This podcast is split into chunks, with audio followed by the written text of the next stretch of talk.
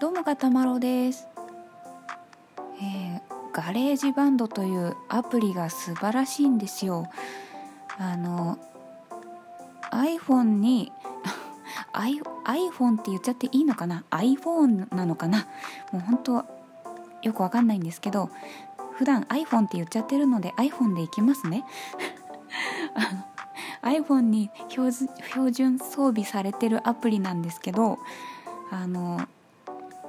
うん、なんか昔はねお金かかったアプリなんですけど今は本当標準装備で入っちゃってる本当素晴らしいアプリででまあ Mac とか iPad の GarageBand はもっと素晴らしいらしいんですけど機能がもっと多くて。でも iPhone だけでも全然普通にかっこいい曲作れちゃうっていうほんと素晴らしいなと思って。あのね昔は本当たただで作れるってなったらあのなんだろうただで作曲できるっていう時って音がめちゃくちゃしょぼかったんですよ。そのお金をかけて有料のあの質のいい音を買わないとその音がねもういかにも電子音みたいな感じでピアノの音とかもちょっとなんかね電子ピアノのすごい安っぽい感じっていう音しか出せなくてほんと切なかったんですよ。それでも私、ま、中学生だったか高校生だったかその時にほんとそのしょぼい音で頑張って作曲したりとかしてたんですけど、まあ、音がしょぼすぎるしあの機能も少なかったのでもう人に聞かせられるような状態ではなかったんですけどそれがさ今はさただでこんなに質のいい音で質のいいあのなんだ機能がいっぱいついてるアプリで作曲できちゃうっていうね。しかも持ち運べる iPhone でっていう本当に今の若者が羨ましくて仕方ないです。本当このテクノロジーを使わない手はないですよ。本当羨ましい。何て言うかな。これが私の中学生時代にあったら本当私は中学生時代にバンバン作曲してバンバン世の中に公開して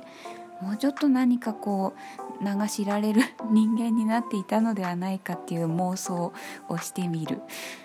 うん、妄想だけならただですからね。ほんとこの質が良くて音がねほんといいんですよ。ピアノの音をね GarageBand のピアノの音を初めて聞いた時はすっごい感動した。あのなんだろう優しい音が出せるんですよ。本当あの昔のピアノの音って言ったらもうまあ有料でも多分なかなかねその生の音に近い音って出せなかったのが今は本当にねあのベロシティって言って音の強さがあの設定できるんですけどやっぱりあのピアノとかってそのそーっと弾いたりとか激しく弾いたりとかっていうのが生演奏だとあるじゃないですか。それをできるだけ表現したいっていう時になかなか昔は難しかったんですけど今は本当にねその音の強さによってあのなんだろう音が変わってくるっていうところまで表現できちゃうんですよね。でその優しい音の丸い感じその丸い音がね出せるんですよね。 GarageBand だと。いやまあ他のソフトでも現代だったら出せるかもしれないんですけどこのただで誰でも使えるアプリで出せちゃうっていうのがねほんと感動。これはすごいなと思って。であとなんだろうリズムとかもそのドラムの音がね本当に人間が弾いているかのあの叩いているかのようなその何て言うんだろうグルーヴ感というかそういうのがもう何て言うんだろう叩いてるデータが入っててで、まあ、たくさんあるデータの中から自分で組み合わせを選べるみたいなそういう機能もあってあとさっきアップデートされててそのそれとはまた別に打ち込みのえー、ドラム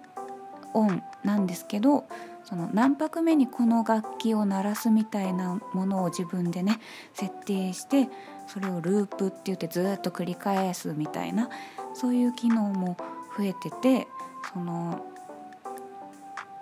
で、まあ、自分で入力もできるしもう元からプリセットで入っていろんな種類が入っててっていう。で、まあ、それもまあ、て言うんですかね。それだけのデータだったらダメですけどそれを自分の曲にあの使うっていうのは OK で多分販売も OK だったと思うんですよね。その素材として使うっていうことであればあの大丈夫っていう、まあ、そんな素晴らしい GarageBand というアプリが存在するんですよ。まあね、私個人的にはその何て言うのかな素材としての音とか何て言うかそのうん効果音みたいなやつだったら使うんですけど、まあ、なかなかそのもうプリセットで入ってちゃってるリズムをそのまんま使うっていうのがなんとなくね私個人の感覚だとそれ使っちゃうと私の作った歌です曲ですっていうのが堂々と言えなくなる気がしちゃっていやいいんですよそのアプリ側が認めてるのでいいんですけど私個人の感覚としてなんとなく言いづらくなっちゃう気がしてそのちょっとおふざけの歌には使ってるんですけど今後あの販売していけたらいいなっていうような自分が真面目に作った歌には使わないような方向で頑張っているんですけどでもこの機能は本当素晴らしいと思うしあの私ドラムをね叩いたことがないのでエレクトーンで楽器の演奏法を学んでそれっぽく弾くっていうのはちょっと習ってきたんですけどドラムのそのなんか何拍目にこういうのが入ってとかあのフィルインでこんな感じでこうなんだろう、うん、この音を刻んでとかこれを連打してみたいなそのセオリーというか基本的な知識がドラムに関してだけはちょっとないので、うん、すごくあの勉強になる勉強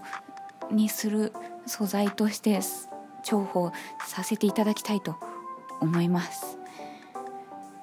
でなんでこんな話をしてしまったのかっていうと全然違う話をしたかったんですけど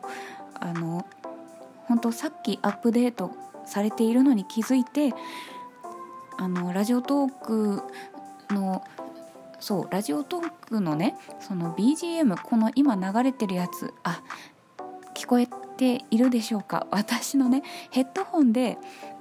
どんな風に聞こえているのかちょっと自分の番組をねこの前試しに聞いたらヘッドホンで BGM が全く聞こえなくて私の声しか聞こえなかったのであれって思ったんですけどなのでヘッドホンとかイヤホンとかその、えー、なんだスピーカーの環境によっては全然聞こえてないかもしれないんですけど一応 BGM 鳴ってるんですよ。でこれを実は GarageBand で作っ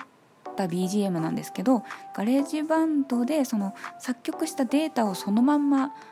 ループさせて GarageBand でこれ流してるんですよスマホでスマホ、うん、あ iPhone で iPhone で GarageBand を立ち上げて作曲したデータをずっとループで流しつつ Radiotalk を立ち上げて収録をしてるんですよ。だからパソコンがなくても BGM は流せるんですよ実は。で、えー、そんな感じで先ほど GarageBand を立ち上げたらアップデートをされているっていうことに気づいてまた機能が増えているっていうことに感動してこんな話をしてしまいました。で、えーまあ、本来話したかったのはですねあの夕食をなんかこうシチューみたいな気分であの、まあ、そんな感じで食べられるのかなっていう感じであの初めて夕食にクラムチャウダーを作ったんですが思いのほか量が少なくてこれはちょっと同居の彼氏がこれだけでは絶対足りないなと思って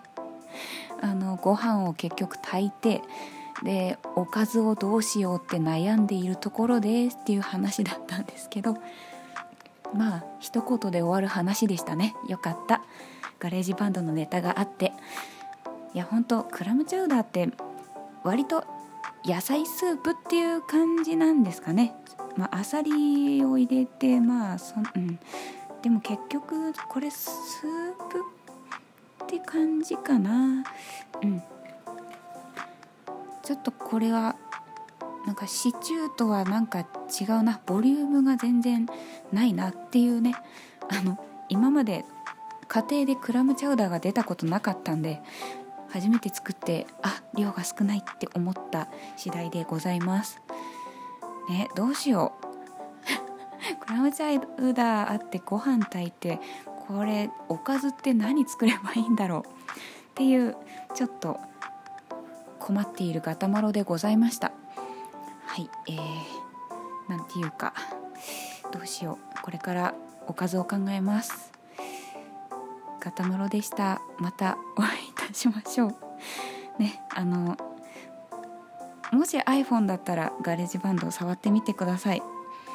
Android だったらごめんなさい。それではまた。本日はこれまで。